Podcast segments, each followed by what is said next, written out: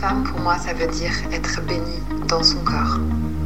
Chaque mois, chaque jour. Ça veut dire avoir la bénédiction d'un corps cyclique qui vit ses trous du cycle en résonance avec la Terre et la Lune. Amoureuse d'un jour ou de toujours, bienvenue dans ce podcast dédié à ta relation aux autres et à toi-même. Comment aimer l'autre sans se perdre? Qu'est-ce que mon corps et mes émotions ont à m'apprendre? Comment me sentir libre dans ma sexualité? Et si je te donnais des pistes pour répondre à ces questions? Je m'appelle Céline et c'est ma voix d'amoureuse que tu entends. Amoureuse de la vie, oui. Amoureuse de mon partenaire, oui. Amoureuse, curieuse et rêveuse aussi amoureuse sérieuse Certainement pas. Dans ce podcast, je te parle de ta relation amoureuse, mais je te parle aussi de ta relation à toi-même, à ta féminité, à tes envies, à ton plaisir. Dans la vie, j'accompagne les femmes à prendre leur juste place dans leur relation amoureuse. Je les aide à prendre soin d'elles pour aimer l'autre encore plus fort. Car sache-le, tu es ta priorité. Peu importe ton orientation sexuelle ou combien de partenaires tu fréquentes, ta vision de l'amour sera respectée. Ici, l'amour n'a ni règles, ni tabous, ni complexes. Ici, se donner de l'amour est encouragé, se faire du bien est validé. Ici, se choisir en premier est autorisé. Dans chaque épisode, un nouveau sujet sera abordé en lien avec l'amour, le féminisme ou la sexualité. Alors, si ça te tente, reste branché et suis ma voix pour te laisser guider. Tu écoutes la voix d'une amoureuse, la voix d'une femme joueuse, songeuse, joyeuse.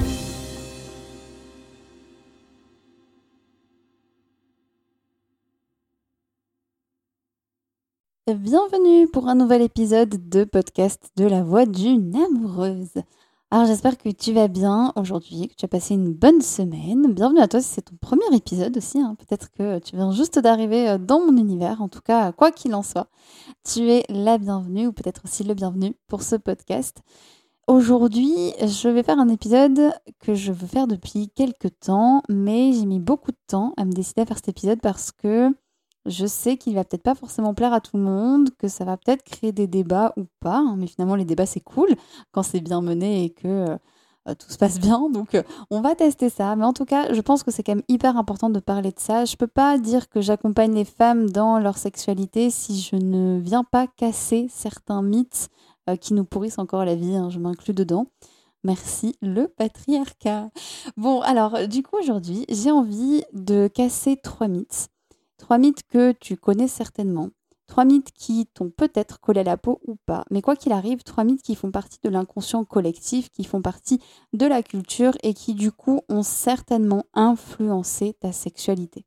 Ça paraît pas comme ça, mais c'est des choses qui sont tellement véhiculées que parfois on les intériorise et on se rend pas compte, mais ça rentre dans notre quotidien. L'inconscient collectif, des fois, c'est encore plus fort que euh, ce qu'on va apprendre de manière consciente. Et euh, c'est pour ça que parfois, on ne sait pas trop d'où vient le problème, et quand on creuse, quand on va voir un peu les croyances qu'on a pu entendre, les choses qu'on a pu entendre en général, et ben là, on se rend compte que, ah bah tiens, peut-être que mon souci vient de là. Moi, je sais que quand je discute avec euh, certaines femmes que j'accompagne, et qu'il y a des blocages, notamment au niveau de la sexualité, au niveau du fait de se reconnecter à sa vulve ou à son plaisir, bah évidemment, il y a euh, malheureusement plein de croyances encore sur le fait que euh, la vulve c'est sale, sur le fait que ben euh, non, en fait, c'est pas bien de se masturber. Bref, il y a plein de choses et l'idée c'est d'aller casser ça. Et au-delà de ça, il y a vraiment plusieurs mythes, plusieurs histoires, plusieurs croyances qui nous pourrissent la vie. Alors, si je les faisais toutes, très clairement, le podcast durerait 4h30. Donc, il y a un moment donné, on va peut-être pas faire ça.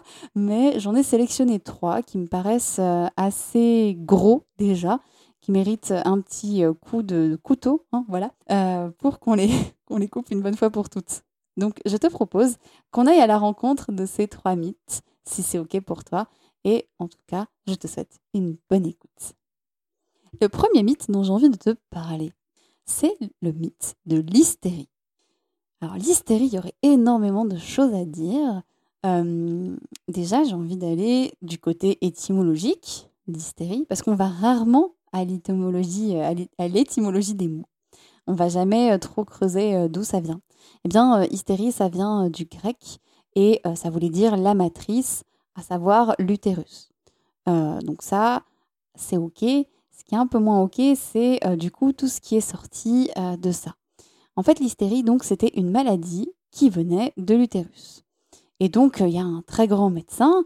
Bon, à l'époque, il a fait ce qu'il a pu. Malheureusement, il n'avait pas toutes les, toutes les connaissances qu'on a aujourd'hui. Donc, on ne va pas lui en vouloir. Mais Hippocrate, pour lui, ben, il pensait que l'utérus, il se déplaçait dans le corps. Hein. voilà, c'était un petit, je sais pas comment il voyait ça, c'était un petit yo-yo, un petit truc qui se baladait, qui allait quand même jusqu'à dans, la cage thoracique, hein, ce qui est quand même un, bon chemin.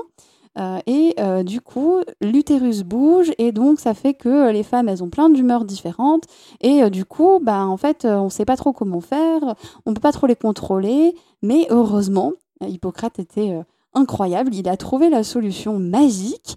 ne faites pas ça chez vous, évidemment. La solution, c'était une grossesse. Voilà, si une femme était enceinte, bah, l'utérus bougeait plus et tout allait bien je, suis désolée, je suis un peu moqueuse hein, sur ce début de podcast, mais euh, je, préfère le prendre un peu à, la rigolade parce que euh, c'est quand même un peu plus grave que ça. Parce que l'hystérie, finalement, c'est resté beaucoup dans, euh, dans les croyances, c'est resté beaucoup dans le collectif et c'est encore très utilisé aujourd'hui pour discréditer les femmes. Est-ce que vraiment ça existe ou pas? Ben moi je suis pas convaincue. Bon déjà euh, on a fait des progrès, hein. on a bien compris que c'était pas un utérus qui bougeait, mais ce qu'il faut quand même savoir c'est que on est passé donc euh, je, vais te passer hein, toutes, toutes, les recherches qui ont été faites euh, sur l'hystérie, mais ça a été donc jusqu'aux oreilles de la psychiatrie et donc il y a eu aussi un travail sur le fait que soit c'était une femme qui avait une hyposexualité, donc une sexualité plus ou moins faible entre guillemets, ou une hypersexualité plus ou moins élevée. Alors qu'est-ce qu'on entend par hypo ou par hypersexualité? Je te laisse un peu te faire ton chemin à toi. En tout cas, euh, tout ça pour te dire que ça ne concernait que euh, les femmes, en tout cas les personnes avec un utérus. Euh, et c'est un problème puisque du coup ça les discrédite énormément. On a dans notre, dans notre imaginaire et dans notre inconscient collectif, quand on parle de quelqu'un d'hystérique, on voit une personne qui est bah, souvent une femme en train de hurler, en train de gesticuler ou en train de, s'exalter ou d'être très en colère pour quelque chose. Or, finalement, c'est pas tout à fait ça, et c'est même extrêmement utilisé hein, par beaucoup de personnes euh, quand une femme ose se mettre en colère, parce qu'attention, la colère, c'est pas bien. Voilà. Je suis ironique, hein, bien sûr, mais en tout cas, euh, quand la femme ose se mettre en colère, euh, bah, souvent on le, on le, lui reproche, et au lieu de lui dire certaines choses peut-être plus cohérentes, on va la traiter d'hystérique. Alors le rapport, il n'y en a pas, mais bon, bah, après, quand on n'a pas d'argument, bah, on utilise celui-là, comme ça, c'est un peu plus simple. Bref, je suis toujours un petit peu hargneuse, hein, mais c'est vrai que euh, c'est un problème parce que justement, ça discrédite énormément les femmes, pas seulement les féministes, les personnes avec un utérus en général. Et euh, finalement, l'hystérie, euh, là où il y a eu un problème aussi, c'est que ça a été utilisé quand on ne savait pas ce qu'avait une femme. C'est-à-dire qu'il y a beaucoup de femmes qui euh, ont souffert ou qui souffrent encore aujourd'hui. On ne sait pas d'où ça vient. Et donc, euh, on va parler d'hystérie parce qu'il n'y a aucune explication médicale à euh, ce qui leur arrive. Or, il se passe bien quelque chose. Et si tu as envie de creuser ce sujet, peut-être pour que tu comprennes pourquoi c'est un sujet qui m'énerve légèrement, je t'invite vraiment, je vais te laisser le lien. C'est un peu plus long, mais en tout cas, je t'invite à aller voir la série documentaire, donc LSD, qui est un super podcast une super émission de France Culture. Et donc, euh, il y a toute une semaine qui a été consacrée à l'hystérie avec euh, bah voilà, des paroles de médecins, des paroles de personnes concernées, euh, de victimes de ce cliché. Et en fait, c'est très intéressant parce que ça explique comment finalement le patriarcat a légèrement enfermé les femmes dans cette cause-là, finalement, dans cette maladie-là, pour les faire taire, finalement. Et pourquoi c'est un problème encore d'utiliser ce terme faut quand même savoir que euh, ça fait vraiment très très très très peu de temps que ça a été retiré des manuels de psychiatrie et des manuels des maladies mentales. Quand je dis très peu de temps, c'est que vraiment je suis même pas sûre que ça fasse 5 euh, ou 10 ans que ça a été euh, retiré. D'ailleurs, pour tout te dire, j'ai fait une licence de psychologie et c'est l'une des premières choses qu'on apprend puisqu'évidemment on, parle beaucoup de Freud et de psychanalyse. Et euh, évidemment, euh, Freud parle beaucoup d'hystérie. Hein, c'est vrai que voilà, je m'attarderai pas non plus sur Freud parce que sinon le pauvre, il va prendre cher. Mais euh, en tout cas, c'est quelque chose qu'on apprend encore ou en tout cas qu'on apprenait il y a encore quelques années. Moi, j'avais fini ma licence de psycho il y a même pas 3-4 ans. Donc, c'est pour te dire à quel point c'est récent et à quel point c'est encore là. Et ça, bah du coup, c'est un cliché qui est encore très très présent dans la vie des femmes et qui pose problème. Et d'ailleurs, petite histoire rapide, un peu l'histoire du café, les premiers, en tout cas, détournements d'objets et en tout cas l'histoire un peu du premier vibromasseur, ça vient aussi du fait que il y avait cette croyance que euh, pour soulager une femme qui était diagnostiquée hystérique, il fallait du coup euh, stimuler euh, son, son, vagin, en tout cas sa vulve et, et qu'elle ait des orgasmes. Et donc on utilisait des objets qui vibrent pour, pour justement soulager ça. Donc les vibromasseurs, bah, en fait leur première utilisation c'était ça, CQFD. Voilà, voilà. J'ai envie de passer au deuxième mythe, qui est un mythe qui est très sérieux pour moi. Et en fait, c'est le mythe un peu de l'origine de ce podcast. Parce que c'est un mythe. J'en ai discuté avec euh, une personne qui est très très proche de moi dans mon entourage. Et qui m'a dit, mais il faut vraiment que tu en parles. Moi, j'ai beaucoup hésité parce que je ne savais pas trop comment ça allait être accueilli. Et puis, je me suis dit, mais si, si, elle a raison, il faut en parler parce que, parce que j'en ai souffert. Je pense que beaucoup de femmes en ont souffert autour de moi. Donc, effectivement, il faut en parler parce que on n'en parle pas encore assez c'est le mythe de la virginité. Alors là aussi, il y a énormément de choses à dire. Hein. C'est ce magnifique mythe de la virginité. C'est marrant parce que tout le monde ne remet jamais en question le fait qu'une personne avec un pénis, on ne peut pas savoir si c'est une personne vierge ou pas, alors que euh, une femme, il y aurait forcément moyen de savoir si elle est vierge ou pas. Comme s'il y avait un petit panneau, voilà, on pouvait euh, écrire dessus. Alors c'est un peu plus compliqué que ça et en fait ça ne se passe pas comme ça. Moi je me rappelle que j'ai découvert l'existence de l'hymen quand j'étais au collège en écoutant euh, une libre antenne et je crois que ça m'a vraiment marqué plus que, ce que je pensais. Parce que euh, je me suis dit waouh mais qu'est-ce que c'est que ce truc dans mon vagin? C'est quoi cette espèce de... Je, voyais ça un peu comme une espèce d'élastique et je me suis dit purée mais ça doit faire tellement mal. Enfin, mon dieu la première fois mais c'est un cauchemar, c'est une torture, ça doit être horrible. Et en fait ça m'a vraiment, vraiment profondément marqué, euh, au point que, euh, ben, en fait, c'est très longtemps après que, euh, Dieu merci, je suis tombée sur une interview d'un médecin qui est aussi féministe et qui milite pour justement que les femmes puissent reprendre aussi le droit sur leur corps. Et qui a dit, mais en fait, il faut arrêter avec toutes ces idioties, en tout cas toutes ces idées reçues sur l'hymen. En fait, dans l'imaginaire collectif, je vais un peu grossir les traits, évidemment. Je ne suis, pas, suis pas grande scientifique, mais en gros, euh, les, les, personnes voient souvent un hymen comme une sorte de tissu ou de membrane qui euh, obstrue euh, une partie du vagin. Et donc, bah, finalement, lors de la première fois, alors là aussi, hein, on pourrait débattre sur qu'est-ce que ça veut dire la première fois. Donc, on va dire lors du premier rapport pénétratif avec, alors, il faudrait forcément que ce soit un pénis, hein, alors que finalement ça pourrait être n'importe quel autre objet. Bref, avec un pénis, et eh ben finalement cette membrane se déchirerait et donc là, euh, ça y est, euh, le, vagin serait complètement ouvert et euh, c'est bon, la femme ne serait plus vierge. Et pour le savoir et pour l'indiquer, la femme évidemment saignerait. Et eh ben si c'était vraiment comme ça que ça se passait, on le saurait depuis longtemps. Sauf que bah, peut-être que tu l'as remarqué, que ce soit toi ou que ce soit dans ton entourage, on ne saigne pas forcément systématiquement au premier rapport. Moi, j'ai pas saigné, par exemple.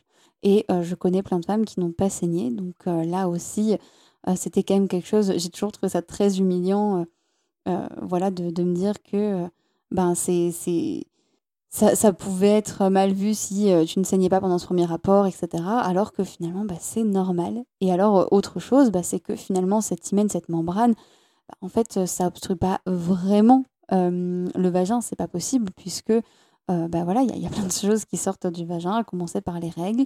ça ne risque rien, par exemple, de mettre un tampon dans ton vagin et encore moins des doigts, encore moins de faire de l'équitation. Enfin bref, toutes ces choses-là, c'est un peu des, des, idées reçues qui nous collent beaucoup à la peau.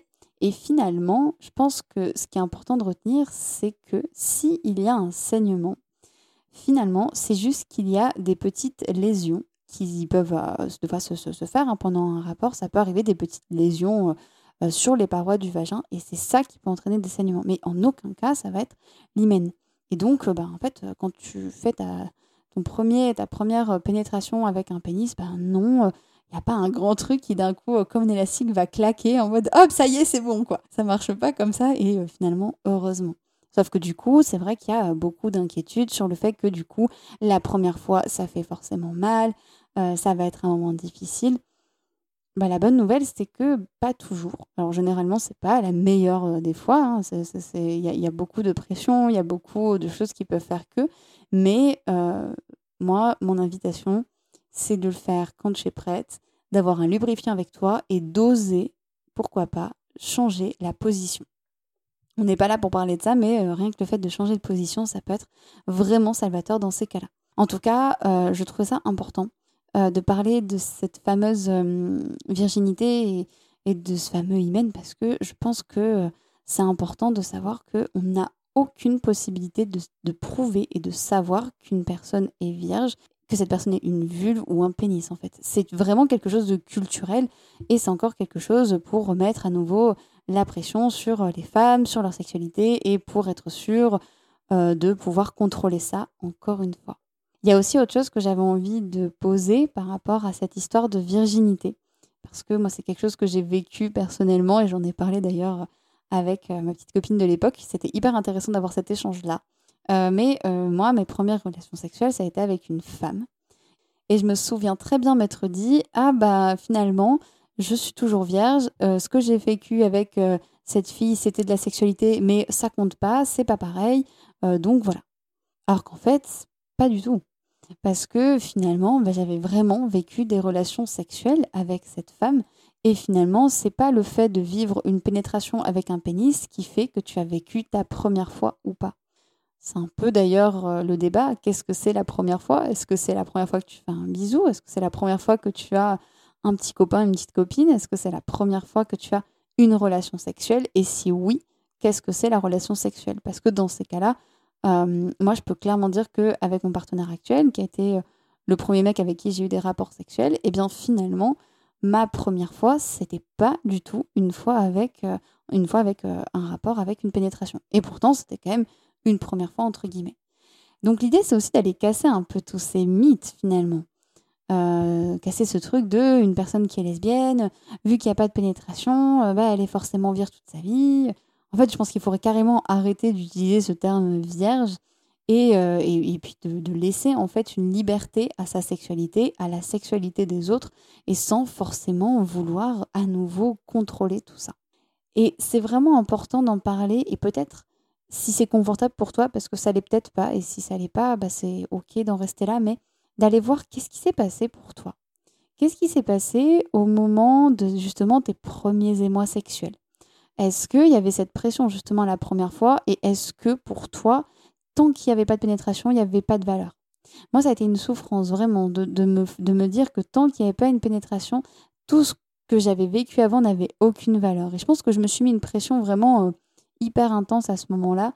Et je suis très contente que mon corps m'ait forcé à patienter et que finalement, ça m'ait forcé à, prendre mon temps, à réfléchir à qu'est-ce que je voyais vraiment et à casser justement ce, côté virginité qui en fait, ben non, ça n'existe pas et qui a tellement de manières de faire l'amour, tellement de manières de vivre une sexualité que en fait la première fois ça peut même être juste la première fois que tu t'es touché ou la première fois que tu as eu un rapport avec toi-même. Voilà. Bon, je m'égare un petit peu, mais en tout cas j'espère que tu as compris un petit peu ce que je voulais dire par rapport à l'hymen et par rapport à euh, cette virginité qui est euh, légèrement beaucoup trop encore exposée. On n'a pas l'impression qu'elle est très exposée encore aujourd'hui parce que euh, voilà, on est au 21e siècle, machin, mais on va pas se mentir, on voit énormément encore de séries de l'ancienne époque où là on parle énormément de la virginité des femmes, donc ça rentre dans l'inconscient collectif. Et euh, ben voilà, il y, a plein de choses qui rentrent comme ça. Donc je sais pas ce que ça te fait d'écouter tout ça, est-ce que est-ce que ça te fait un grand oui? Est-ce que tu es hyper en colère et t'es en mode mais mon dieu c'est qui cette meuf qui est en train de parler? C'est qui cette hystérique qui est en train de faire ce podcast? Enfin bref, peu importe, hein, tu as le droit de penser absolument ce que tu veux. Mais j'avais hyper envie de poser cet avis-là parce que pour moi c'est tellement important de, de montrer que la sexualité, bah, ça va au-delà et qu'en fait, euh, parler de virginité ou de première fois, c'est vraiment des mythes culturels et à part mettre une pression énorme sur les personnes, peu importe leur genre, et ben finalement, ça ne fait pas grand-chose. Le dernier mythe que euh, j'avais envie un peu de, de, casser aujourd'hui, en tout cas on ne casse pas un mythe, mais en tout cas de découvrir finalement, je ne sais pas si c'est un mythe, je ne sais pas si c'est plutôt une représentation de personne, mais C'est un peu cette histoire qu'on entend depuis très longtemps. Alors, j'entends de plus en plus de personnes s'élever contre ça, heureusement, et c'est très chouette, et j'espère que ça va continuer, mais c'est finalement un petit peu l'idéologie ou le mythe de la nymphomane et du beau gosse ou du donjon. J'ai utilisé nymphomane, j'aurais très bien pu utiliser le terme salope parce que c'est plutôt celui-là qui est utilisé. Donc tu m'as très bien compris et je pense que tu vois où je veux en venir. Euh, là où on a un souci avec la sexualité, même si ça va mieux, je, suis peut-être euh, trop positive ou trop optimiste, mais j'ai quand même l'impression que ça va mieux ces derniers temps. Mais on est quand même dans une société où un homme, en tout cas une personne avec euh, un pénis qui va avoir plusieurs relations sexuelles, plusieurs partenaires, on va pouvoir le railler, on va pouvoir le critiquer, mais c'est très rare parce que finalement, euh, un mec qui va coucher avec euh, plusieurs personnes, euh, si c'est pas un signe de virilité ou de masculinité ou de waouh, c'est trop bien, bah, je sais pas trop ce que c'est, mais en tout cas, on va moins lui faire de reproches. Une personne qui a une vulve, qui va avoir une sexualité entre guillemets libérée, qui en tout cas va coucher avec plusieurs personnes, que ce soit en même temps, que ce soit quand elle veut, mais bref, voilà, qui va avoir des, rapports avec plusieurs personnes, admettons des hommes, des femmes, des plans à plusieurs, etc. Alors pour beaucoup de personnes, ça ne posera pas problème, mais pour beaucoup d'autres, bah, ce sera euh, une nymphomane, ce sera euh, une salope. Enfin voilà, il y aura toujours un terme très péjoratif. Là encore, les mentalités ont énormément évolué. Donc ça, c'est très chouette puisque maintenant, voilà, on commence à dire, bah non, chaque personne peut faire ce qu'elle veut de son corps et personne n'a rien à en dire. Voilà, tant qu'il y a du consentement, tant qu'il y a du plaisir et tant qu'il y a du respect, finalement, ça ne regarde que les personnes concernées. Ceci étant, l'inconscient collectif est toujours là. L'inconscient collectif, il est toujours en train de euh, véhiculer ces petits trucs de hmm, attention quand même, si j'ai une copine euh, qui me raconte un peu toutes ces histoires de cul, bon, je vais peut-être pas non plus la valoriser ou je vais peut-être pas non plus en parler à tout le monde parce que quand même, il y a un peu ce truc-là qui est toujours euh, présent. Et ça peut des fois bloquer certaines femmes, les empêcher de vivre pleinement la sexualité qu'elles ont envie. Il peut y avoir beaucoup de femmes qui se disent mais non, mais je vais pas euh, vivre la sexualité que je veux ou euh, essayer peut-être un rapport avec euh, telle personne parce que je vais être mal perçue, parce que si jamais je couche avec un de mes collègues et puis qu'après je couche avec un autre de mes collègues, bah super, je vais me faire une réputation d'enfer. Donc ça reste quand même très très fort dans notre inconscient collectif et malheureusement c'est encore difficile de se sortir de ça parce que c'est encore très présent. Même si c'est pas nommé, je pense que c'est encore pire parce que justement c'est pas forcément nommé, mais en tout cas on y pense forcément, on fait forcément des liens. Mais c'est pas grave. en soi, c'est un fait. C'est aussi comme ça qu'on a été euh, plus ou moins habitué. Et que ce soit dans la culture populaire, que ce soit euh, dans euh, notre sphère intime ou publique, ça a toujours été comme ça. Comme le fait de dire que il fallait forcément faire l'amour que quand on a des sentiments, que sinon c'est pas pareil voilà, il y a plein de choses hein, comme ça. Il y a un peu ce côté où, euh, quand on est une femme, en tout cas une personne avec une, une vulve, il faut absolument préserver sa réputation parce que vraiment, euh, oulala, euh, c'est très grave. Hein. Donc peut-être que sur un CV, il faut noter hein, combien de partenaires on a, je sais pas. C'est peut-être un truc qui serait finalement demandé un jour. Enfin, voilà, je, je, trouve que c'est quand même assez, assez grave, mais c'est encore assez présent. Et peut-être que tu le ressens pas forcément autour de toi, mais là encore, je t'invite à y réfléchir, à peut-être te demander si euh, il y a peut-être des occasions ou en tout cas des moments euh, intimes que tu as laissé passer à cause de cette peur, même si c'était pas nommé. Je sais que ça m'arrive parfois hein, dans des séances d'accompagnement d'en parler avec certaines femmes et que finalement ça vienne à être nommé. Ça prend du temps parce que c'est pas facile de euh, le réaliser, de le reconnaître et c'est complètement ok. Mais au bout d'un moment, ça arrive hein, très souvent que une personne me dise bah oui, oui, en fait, ça, euh, j'ose pas le faire parce que j'ai tellement peur du regard des autres, j'ai tellement pas envie euh, qu'on commence à me montrer euh, du doigt ou à m'insulter. Et, ça se comprend. Et, même si je sais qu'il y a aussi une pression hein, sur certains hommes cis et que ça peut être vraiment très difficile, il y a peut-être parfois la pression inverse hein, sur l'homme cis de s'il n'a pas plusieurs conquêtes, c'est qu'il il est chelou. Mine de rien, cette pression-là, elle est quand même assez forte. Donc, ça vaut le coup de mettre un peu la lumière dessus et de peut-être réfléchir. Si euh, on est confronté à ça, si tu es confronté à ça et te dire ok mais qu'est-ce que moi j'en pense vraiment? Est-ce que vraiment le fait d'avoir euh, couché avec plusieurs personnes ou le fait de connaître quelqu'un qui l'a fait, est-ce que c'est un problème? Ou est-ce que finalement ça ne regarderait que cette personne-là et, et, pas moi? Ou est-ce que ça ne regarderait que moi et pas les autres? Voilà pour ce podcast un peu spécial aujourd'hui. Euh, où j'avais envie d'ouvrir quelques portes, euh, de casser quelques verres, voilà, j'étais peut-être un petit peu euh, différente des autres podcasts, mais je pense que c'est tellement important de parler de ça, et même si on en parle de plus en plus aujourd'hui, je pense que c'est vraiment important de se rendre compte que malheureusement, ces clichés-là, ces, ces choses-là, elles sont encore dans l'inconscient collectif, elles sont encore très très présentes. Et là, clairement, j'en ai donné trois, mais je suis sûre qu'il y en a plein d'autres. Hein. D'ailleurs, je suis assez curieuse. Est-ce que tu penses à d'autres mythes ou est-ce que tu penses à d'autres d'autres idées ou d'autres personnages entre guillemets qui auraient pu euh, corrompre ta sexualité, qui auraient pu en tout cas t'empêcher d'être vraiment ou de vivre la sexualité que tu as envie d'être? Je suis assez curieuse de savoir ça, donc si euh, tu te le sens, tu peux le mettre dans les commentaires et si tu n'as pas envie, ce qui est tout à fait légitime, tu peux aussi euh, me laisser un petit message privé, soit par mail. Mon mail c'est céline.filoyoni.gmail.com et tu peux aussi me laisser des messages privés sur Messenger avec euh, la page du coup Philoyoni accompagnant des femmes amoureuses. Tu auras tous les liens.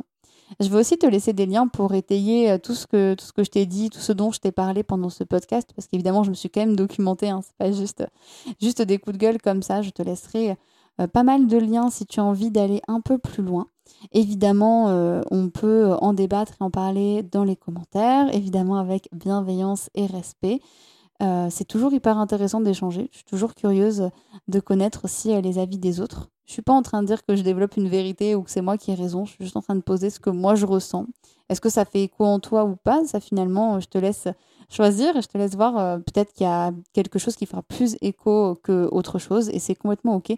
En tout cas, au moins ce que tu sais, c'est que si un jour tu as envie d'être accompagné par moi, si tu as envie qu'on travaille sur ta sexualité ou sur ta relation à ton corps, ta relation euh, ta vie amoureuse, bon bah tu sais qu'il y aura peut-être possiblement une petite vision féministe dans tout ça, mais en même temps bah, ça fait partie de moi et pour moi c'est juste hyper important et hyper, euh, ouais j'allais dire hyper normal en fait.